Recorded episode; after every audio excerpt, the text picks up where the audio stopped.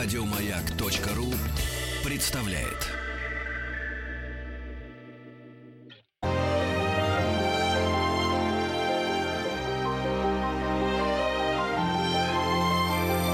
Собрание слов Фёклы Толстой Дорогие друзья, у микрофона Фёкла Толстая, и мы сегодня будем говорить об опасных вещах, которые были опасны в советские э, времена. Что же это такое? А, об этом мне расскажет сегодня моя гостья Александра Архипова. Александр антрополог, э, старший научный сотрудник э, школы актуальных гуманитарных исследований РАНХИКСа. Давайте все-таки сначала расшифруем эту такую тоже необычную вообще тему и вашей книги, и нашего сегодняшнего разговора. Что это это такое? Что в советское время э, считалось опасным? Да, практически все. И э, кто-то рассказывал про в 70-е годы про крыс в колбасе, кто-то рассказывал про джинсы, которые якобы заражены сифилисом, или маленькими черненькими насекомыми, э, которые живут в джинсах, а это все сделали коварные американцы. Естественно, практически все знали про лезвие в жвачках, которые... Точно, да. Если иностранец тебе дал жвачку, то, то, то, то доставлена бритва, ты возьмешь ее в рот и тут же порежешься страшно. А если мы пойдем на поколением раньше, в 50-е годы, то многие знали про то, что евреи отравляют в больницах э, детей, отравляют воду в школах, а также под видом лекарств продают яд. А еще есть история про то, как Черная Волга ездит по э, Москве, например, да? да. Я, как, я как советский московский школьник это помню. Да, Черная а... Волга едет и забирает детей. Да. Иногда у этой Волги есть специальный познавательный знак, это номер ССД, смерть советским детям. Да, точно. А еще э, э, существует такая красная пленка, ты фотографируешь э, э, с помощью этой красной а пленки. А потом все люди голые на, на фотографиях получаются. Правильно правильно. А если мы посмотрим... Ну, и это... это иностранцы фотографируют, а потом все, а потом мы оказываемся там голыми, да. Правильно. Это как бы опасные вещи 70-х, 80-х годов. Если мы посмотрим на поколением раньше, то это будут вот самые лекарства э, под видом, яд под видом лекарства и отравленная вода в школах. А если мы посмотрим еще раньше, то это будут спичечные коробки, на которых якобы проступает профиль Троцкого. Профиль Троцкого проступал в самых неожиданных советских вещах. А сейчас мы, сейчас я думаю, что мы на всех этих эпохах э, остановимся э, поподробнее. А, но я что хочу сказать, спросить вас в самом, в самом начале. А, неужели вот вся эта простите меня, пожалуйста, ерунда, которую рассказывали в пионерском лагере, а, где-то там, значит, э, после отбоя и перед тем, как пойти мазаться пастой э, соседний отряд, неужели это все предмет, может быть предметом серьезных научных исследований? Потому что вы же, я понимаю, что книга э, в меру популярная, но все-таки э, вы же занимаетесь наукой, а не так ерундой какой-то. Знаете, на одной научной конференции, а, где были э, серьезные серьезные историки. Вот этот серьезный историк, он к нам подошел и сказал, послушай нас доклад, как раз про панику по поводу отравленных жвачек накануне Олимпиады.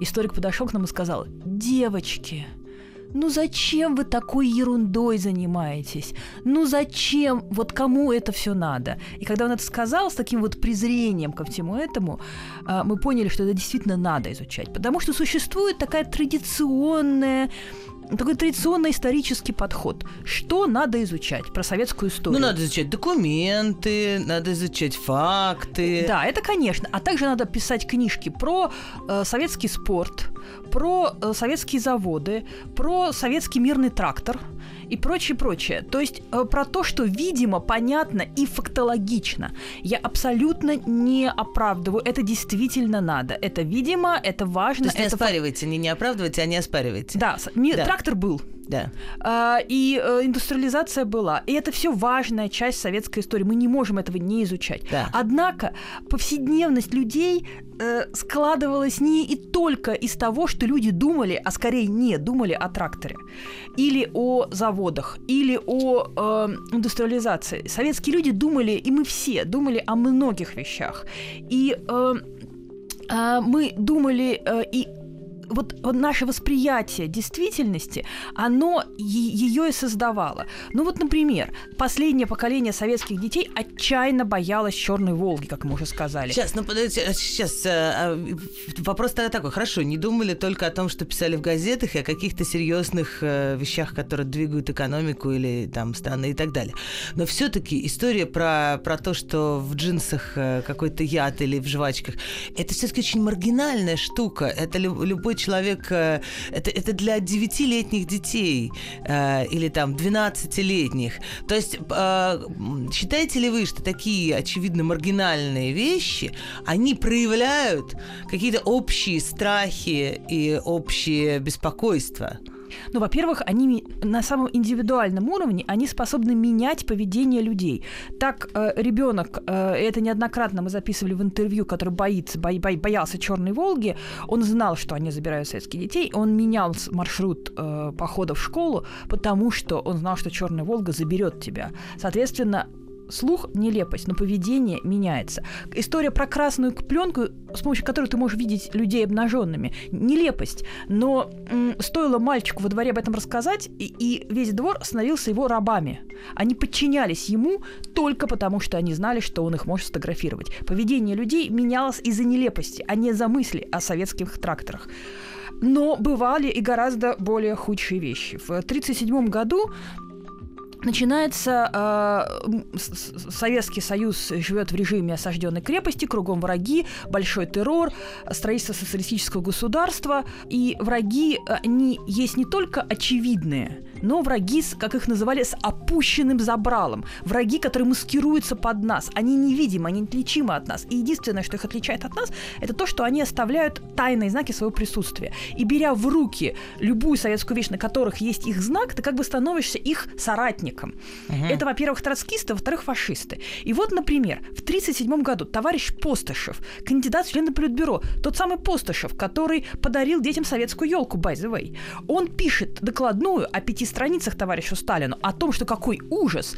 Вышли тетрадки, школьные тетрадки, о том, как э, с гравюрами по сказкам Пушкина, красивые такие обложки. А в этих гравюрах он видит якобы проступающий лозунг «Долови КПБ», свастику, профиль Троцкого. И э, мало того, что все эти обложки пускаются под нож, э, э, выходит постановление, они пускаются под нож публично. То есть э, детей собирают в школах и говорят им, давайте мы немедленно уничтожим тетрадки. После чего паника начинает разрастаться. Знаете ли, например, что у советского как вот мы все мучились, старше, последнее советское поколение в школе, мы ужасно мучились пионерским галстуком. Вот это вот надо бесконечно было завязывать, завязывать его, этот да. узел аккуратно. Но изначально так не предполагалось. А, на галстук надо было одевать такой металлический зажим который э, дело секунды, который носили скауты оригинально. На этом зажиме был нарисован э, костер пионерский, такой три языка. Который, который, собственно, был и на пионерском значке, который мы все носили. Да, только там да. этот костер был немножко более приплюснутый, более да. широкий.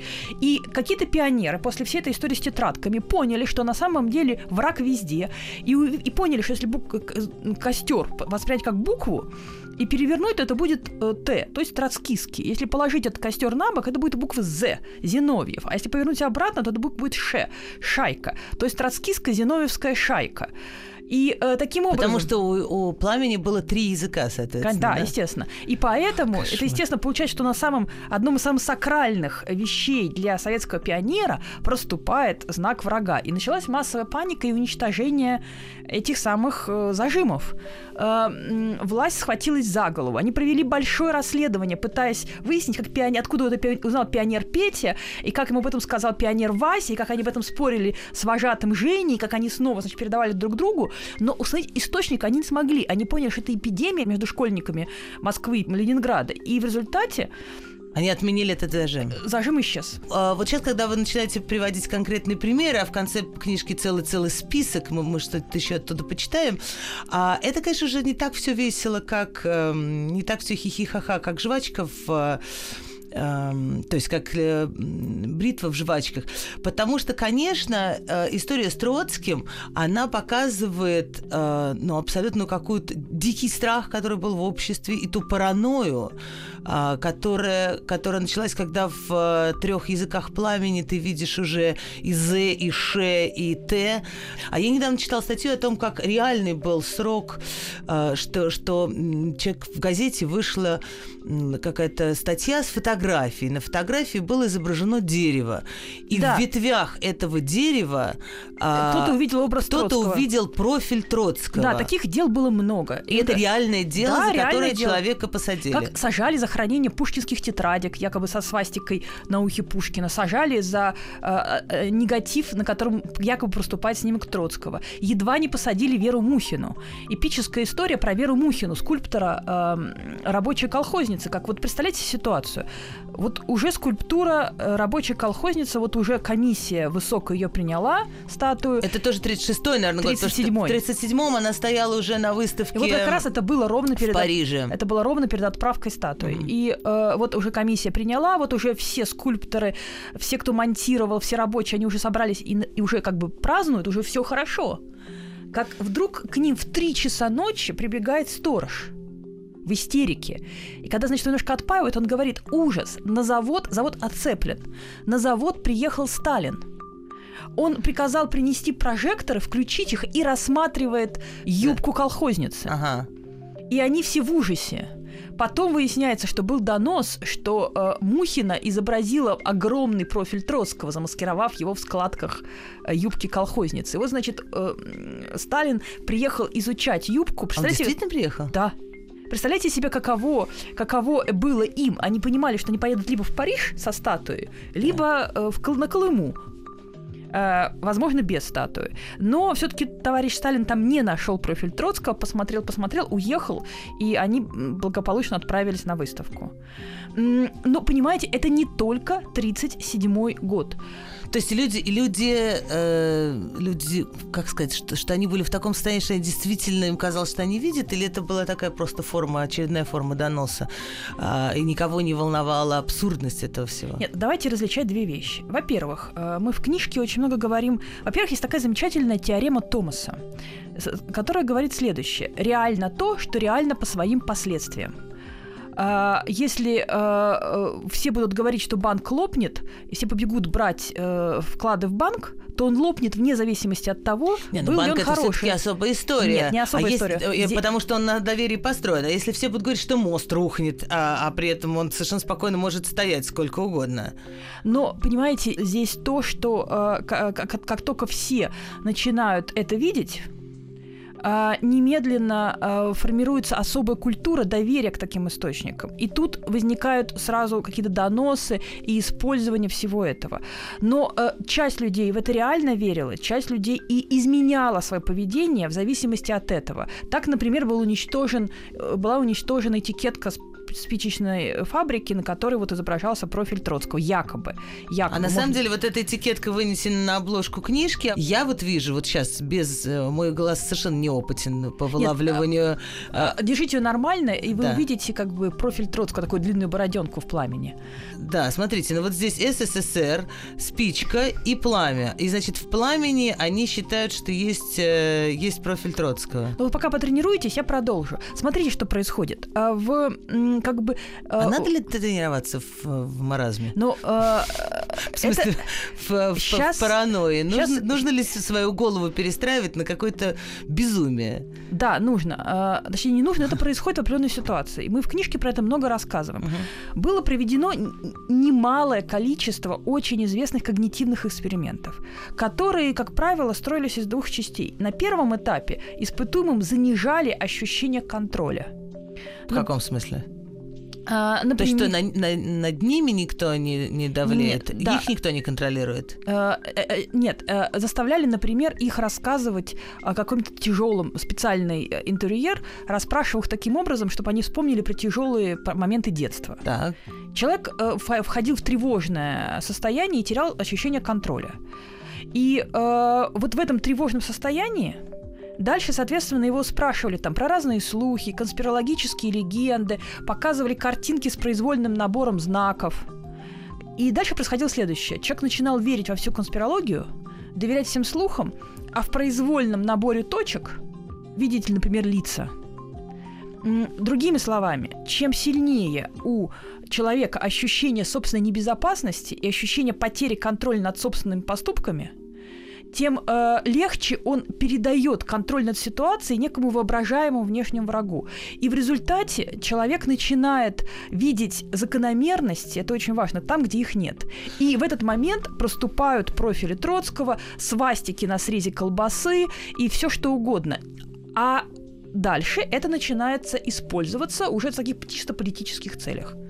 То есть, э, если в обществе серьезный уровень тревожности, если ощущение э, безопасности э, очень невелико, то очень легко в, таком обществе проходят да. конспирологические да. теории, и очень легко ими потом манипулировать. Да. Ну хорошо, но теперь очень важный вопрос из того, что вы сказали. Во-первых, это все очень нам знакомо, несмотря на то, что советское прошлое далеко. К сожалению, это все э, можно и сейчас. И сегодня сегодняшней жизни привести примеры. Но э, тогда вопрос, было ли это запущено специально, если кто-то потом, разогрев таким образом атмосферу, э, собирался это использовать? Были ли какие-то э, у э, КГБ тогдашнего, или, не знаю, ГПУ, или кого угодно, были ли у них вот, вот такие двухходовки? Придумывали ли они вот всюду видеть профиль Троцкого, чтобы потом продолжать Понимаете, репрессии? Понимаете, есть такая вещь. Такую панику можно триггернуть, но ее нельзя контролировать. Это некая такая волна цунами, которая катится в любую сторону. То есть контролировать ее нельзя. Э, да, иногда, иногда э, уже э, в более вегетарианские времена, в 60-е годы и позже, когда уже сажать каждого было нельзя, а контролировать поведение советского народа надо было, КГБ иногда любила использовать слухи, для того, чтобы направлять поведение человека в, в правильную сторону. Так, например, например, смешной пример. С момента образования государства Израиль это 49-й а, год. А, советские люди, э, советские евреи воспринимаются как люди с двойной лояльностью. Люди, которые как бы потенциально желают эмигрировать, которые все время получают массу поддержки из-за рубежа. Это страшно нервировало. Особенно нервировало, как это не смешно, посылки с мацой, которые шли к Песоху. Они шли и шли и шли из разных мест советским евреям, и это страшно нервировало КГБ. Из разных мест из Израиля или откуда-то из э, Европы? Из Европы, из Аргентины, да. например, в огромном количестве. Э, и это страшно, страшно раздражало КГБ. И в какой-то момент, в 1964 году, количество, они Э, КГБ проверила содержимое 6 тысяч с половиной посылок и обнаружила, что в половине из них находится маца. И тут их триггернуло. И э, полковник э, КГБ по Украинской области, он э, по фамилии Крикун, он как бы просто был вне себя, и он издал как бы, как с этим бороться. Значит, там было три метода. Во-первых, э, значит, э, э, еврейские граждане должны публиковать в газетах публичный отказ принимать посылки с мацой. Во-вторых, значит, особо доверенные раввины должны публиковать, значит, как бы рекомендации отказываться от этой мации. В-третьих, особо доверенные люди в еврейских общинах должны распространить, дальше кавычки открываются, истории о том, что маца заразна, кавычки закрываются. А, вот не просто вообще отца заразна, а вот этому отца, присланная из да. границы, она заразна. Да. Вот вам, пожалуйста, то есть как бы, э, э, то есть они как бы посадить всех не могли, но им надо было заставить людей не пользоваться э, определенными вещами. И вот они вот такое сделали. Это не было э, тотальным, но время от времени это происходило. На вол... Время от времени это происходило сверху от Да, э, на, вол, на, вол, особенно на волне профилактирования 60-х годов, когда э, как бы вот распространение такой информации считалось способом мягко контролировать поведение человека. Ну не сажать же. Так, например... Э, сейчас, сейчас, сейчас пример мы перебережем на м, вторую часть нашей программы. Я напомню нашим слушателям, что у меня в гостях Александра Архипова, антрополог, старший научный сотрудник школы актуальных гуманитарных исследований РАНХИКС. Сейчас вернемся.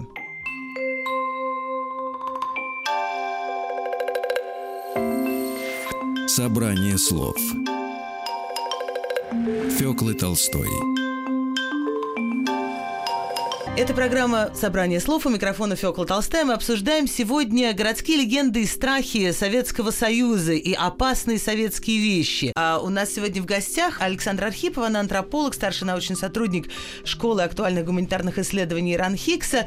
Я уже в, в течение нашего разговора стала понимать, что это не просто какие-то э, дурацкие, совершенно маргинальные слухи, в которые в, в пионерском лагере друг другу рассказывали, и, и только самые впечатлительные дети верили, а что это часть часть, что в этих городских страхах отражается э, очень серьезные э, страхи общества, и это такой метод э, тоже политического воздействия на, на общество.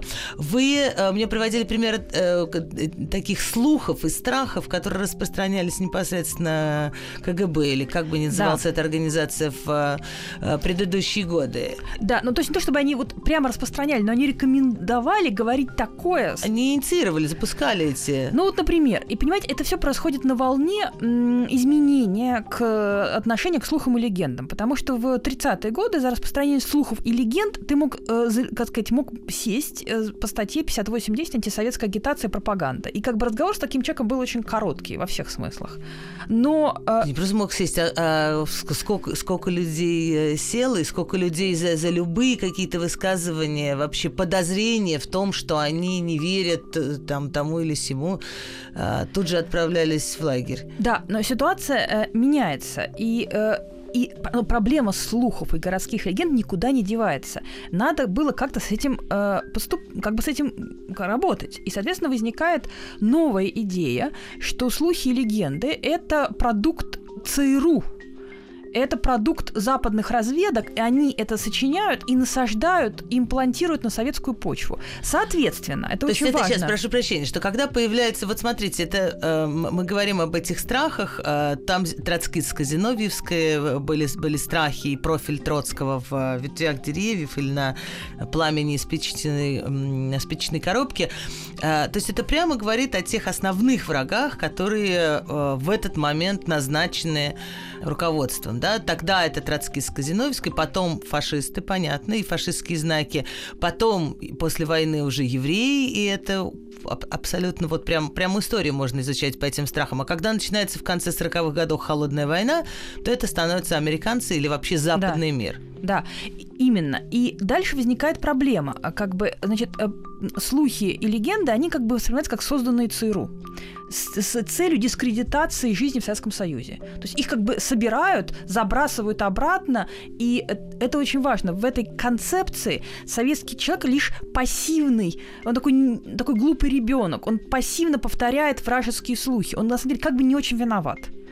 А, то есть, если в 30-е годы... Но он недостаточно бдителен, да. он не может отделить вражескую пропаганду от истинного Да, но он уже как бы не является как бы носителем этой точки зрения, он просто пассивно ее повторяет. Угу. И и э, пропаганда газет... И в этом смягчение. Да. да. И газетная пропаганда постоянно выпускает статьи, рассказывающие о некоторых институтах за рубежом, которые сочиняют слухи и забрасывают их в СССР.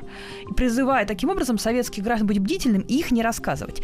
И тут начинается в конце 60-х годов серия анекдотов про Василия Ивановича и Петьку. Вот считается, что это якобы сочинялось э, в КГБ. Секундочку. И, начи... и, и, и значит, и, э, э, значит, серия популярная про анекдотов про Василия Ивановича и Петьку, и это вызывает по разным причинам очень большое недовольство, как бы осмеивание героя гражданской войны. Вообще, появление этого цикла связано с тем, что на экраны выходит отреставрированный фильм – Чапаев, Чапаев с Бабочкиным, который да. оригинально 1934 года. Но на самом деле это же э, период оттепели. Выходит огромное количество фильмов про гражданскую войну. Гражданская война романтизируется, бумбараж, белое солнце пустыни.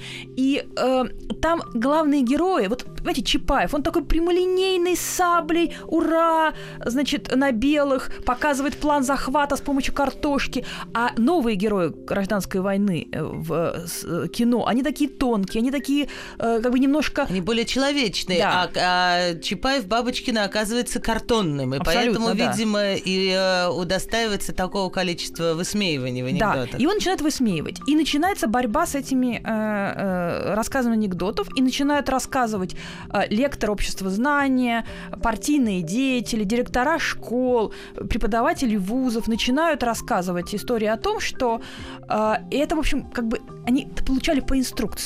Начинают рассказывать историю о том, что э, анекдоты о Василии Ивановиче Петьке придуманы в ЦРУ, целых два института их сочинило. И таким образом, повторяя этот анекдот, ты являешься невольным пособником э, западных разведок. А Вот ве- как, не КГБ, а ЦРУ, Под- наоборот. Ага. Версия, версия про детей, э, а еще была детская версия. Если ты рассказываешь анекдот э, о Василии Ивановиче Петьке, где-то смеется капиталист и получает за это 5 копеек. А, Мне это ужасно нравится. И это такая легенда о появлении анекдота. И тут же параллельно появляется вторая, такая уже народная версия. что На самом деле анекдоты Василия Ивановича Петьки сочинила КГБ, чтобы эм, притушить ци- цикл о юбилее Ленина. Цикл анекдотов о юбилее Ленина, который появляется как раз к его юбилею. К 1970 году, да? Да. И, и там множество... А что это за, за анекдоты Ну про как, Ленина? э, значит, новые советские марки, э, трехспальная кровать «Ленин с нами», Да, э, одеколон «Дух Ильича», Да. Мыло э, по ленинским «Ленинским местам. Ну да, вот, вот да, да. такого рода анекдоты были в огромном количестве.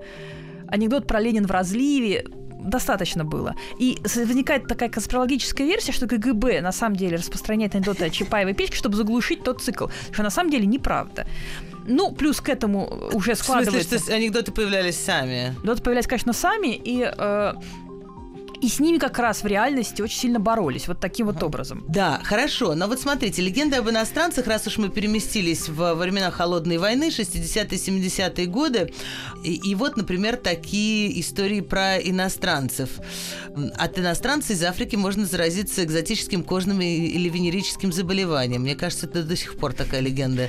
а, Да, очень бытует. популярно. А, Например, э, многие Или- или, чешские скажем- врачи зубные, да. чешские зубные врачи отказывались принимать у себя вьетнамцев, потому что вьетнамцы очень много работали в социалистической Чехословакии, потому что считали, что у них тут под Десной живут такие черви-симбионты, и ими можно заразиться. Это врачи так считали. Да. Так, а американцы а, делают в общественном транспорте советским гражданам микроуколы с возбудителями различных болезней. Да. Об этом товарищ Фурцева, который будущий министр культуры, а тогда она э, возглавляла Московский обком и руководила организацией э, молод- фестиваля молодежи и студентов в 1957 году, она была в ужасе и об этом на полном серьезе рассказывала, что вот сейчас есть иностранцы, которые делают нашим гражданам микроуколы с чумой, поэтому надо, значит, быть предельно осторожным и, и всех иностранцев осматривать прям со всех сторон. И не 57 подходить к ним в троллейбусе или в метро, да. Или, например, а, американцы разбрасывают клещей в ампулах вдоль БАМа, Байкало-Амурская магистраль, 70-е годы. Американцы запускают ротанов в пруды, в 80-х годах считалось. Американцы ответственны за появление ядовитого растения борщевик в СССР. Они специально завезли его, подарили Хрущеву под видом полезного в сельском хозяйстве растения. То есть во всем виноваты иностранцы. Ну, э, Заговор против нас со всех сторон. Да. У Да. нас есть только два внутренних врага, это цыгане и евреи, а внешние враги это, это либо политические, вот троцкисты и фашисты, либо это американцы. То, что Александр говорит сейчас про врагов, это не, не в смысле, что мы так считаем, а что такие были представления. А что же цыгане? Чем цыгане э, плохие? И какие, какие были факты против, эм, против цыган? А, Про цыган рассказывали такую очень повседневную вещь. Во-первых, что они, э, они э, э, готовят э, некачественные вещи и еду, и специальным образом тебя отравляют. То есть, То есть например, какие-нибудь там сладкие петушки на Да, палочке, да, которые... да. Они их специально облизывают и отравляют перед тем, как продать. То есть они не просто как бы с некачественным заш- зашибают деньгу на некачественном товаре, но они их как бы специально отравляют. Или, например, ты покупаешь у цыган, э, перекупщиков покупаешь пудру, но это уже чуть более позднее. И ты как бы пудришься, а потом, когда пудра заканчивается, находишь на дне записку. Там приятной болезни, а там позже приятного спида. А вот э, с этими историями какая связана вещь? Что советская легкая промышленность не могла выпустить того, что нужно было людям. Соответственно, люди покупали это. Естественно, что подпольное производство как-то это э, компенсировало, э, потому что если пустое место, оно будет заполняться. И это была борьба с теневой такой экономикой. Ну, э, э, да, потому что у нас в Советском Союзе было два источника всего официальная, официальная индустрия и черный рынок. Да. А, и это была большая проблема, потому что еще с конца, э, с конца 20-х годов, когда в стране начинается строительство э, фабрик, в том числе и комбинатов питания, по замыслу изначально питание советского человека было, должно быть было максимально отделено от советской семьи. Должна была быть полная стандартизация и, как говорили тогда, фордизация. То есть Микоян... Фордизация это что такое? Честь Генри Форда. То есть, а. э, и то есть такая конвейерность. Да, и Микоян был отправлен, э, э, министр нарком питания Микоян был отправлен, пищевой промышленности был отправлен э, в США закупать, э, и он закупил э, агрегаты для гамбургеров и Кока-Колы. Э, при этом Кока-Кола тоже считалось, что в ней, когда... Тогда еще нет, это позже. Да, да, нет, тогда, тогда вот она могла появиться в Советском Союзе, а уже в 60-70-е годы Кока-Кола была главным признаком вообще буржуазной западной загнивающей жизни, и считалось, что она тоже мега вредная, да, что конечно. если советские дети будут пить Кока-Колу, то что с ними будет? Они отравятся. Они отравятся. Ну вот, и соответственно, и, но и как бы питание было от тебя оторвано, и ты совершенно не знал, кто и как это делает. Это вызывало очень очень большие страхи. И рассказы про крыс, которые падают бесконечно в колбасу и в хлеб, и, а, про сантехника Васю, который убил своего а, более счастливого а, соперника Петю и его труп прикопал в бочку с квасом и прочее, прочее, прочее. А с другой стороны, у тебя есть другой вариант. Это как бы э, знак бабки на рынке с пирожками, цыгане и все прочее. Но э, но это уже советской власти не очень нравилось. И, да. с, и с цыганами нужно было И была всяческая бороться. пропаганда о том, что это опасно покупать. Александра Архипова у нас в гостях, антрополог, старший научный сотрудник э, школы актуальных гуманитарных исследований РАНХИКСа. Сейчас вернемся.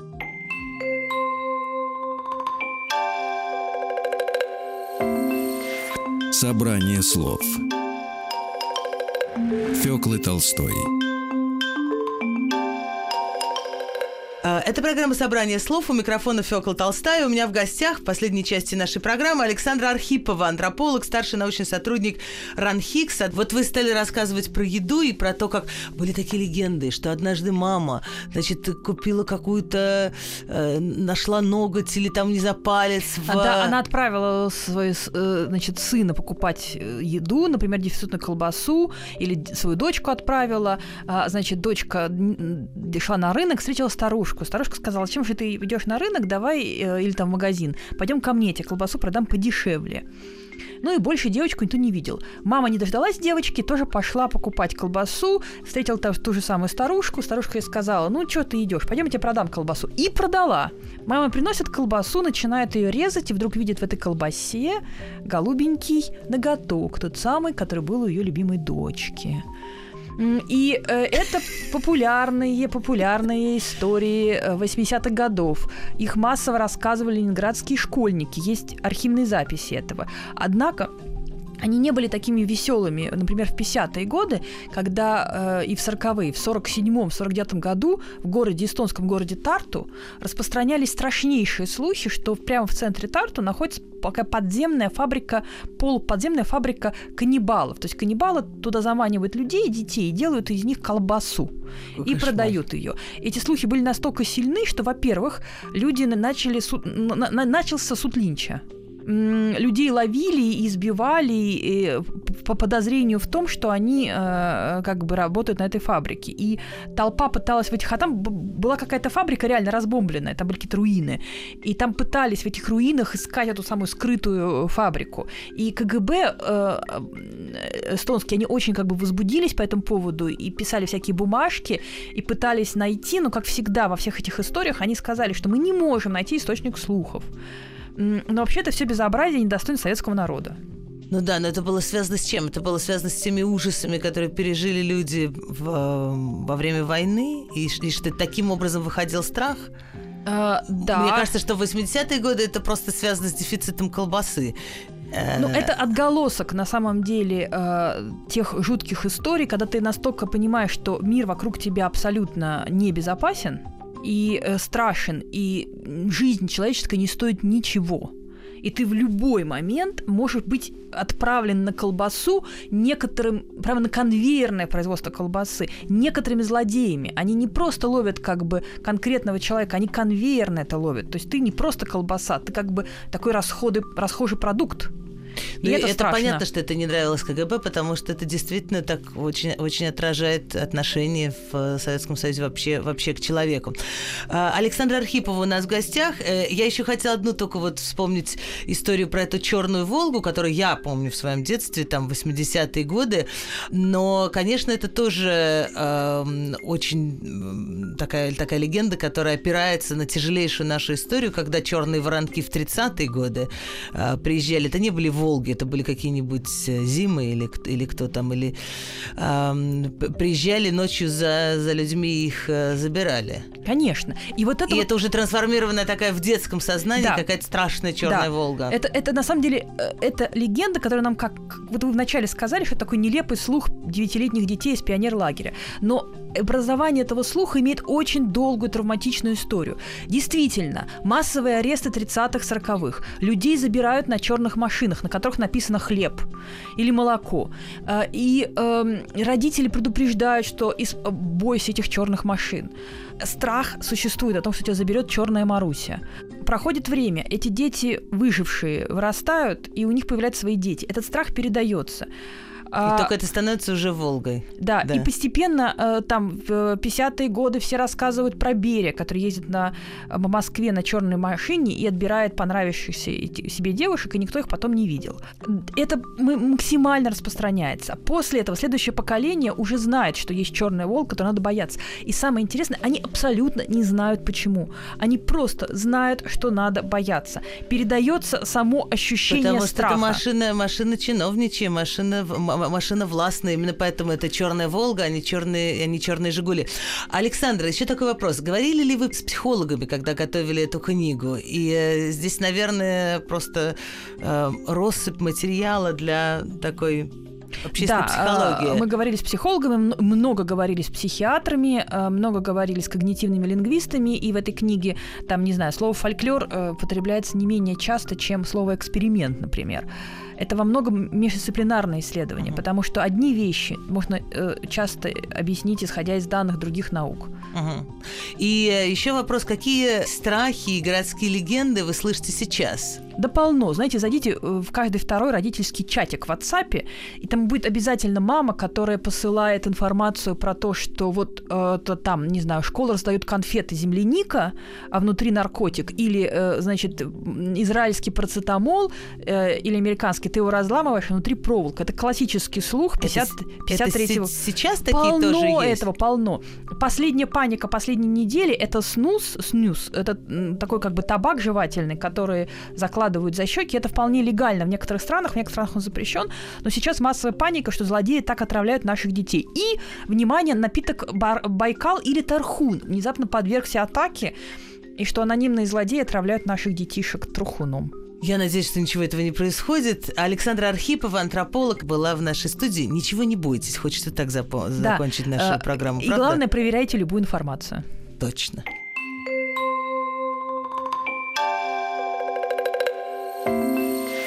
Собрание слов. Фёклы Толстой. Еще больше подкастов на радиомаяк.ру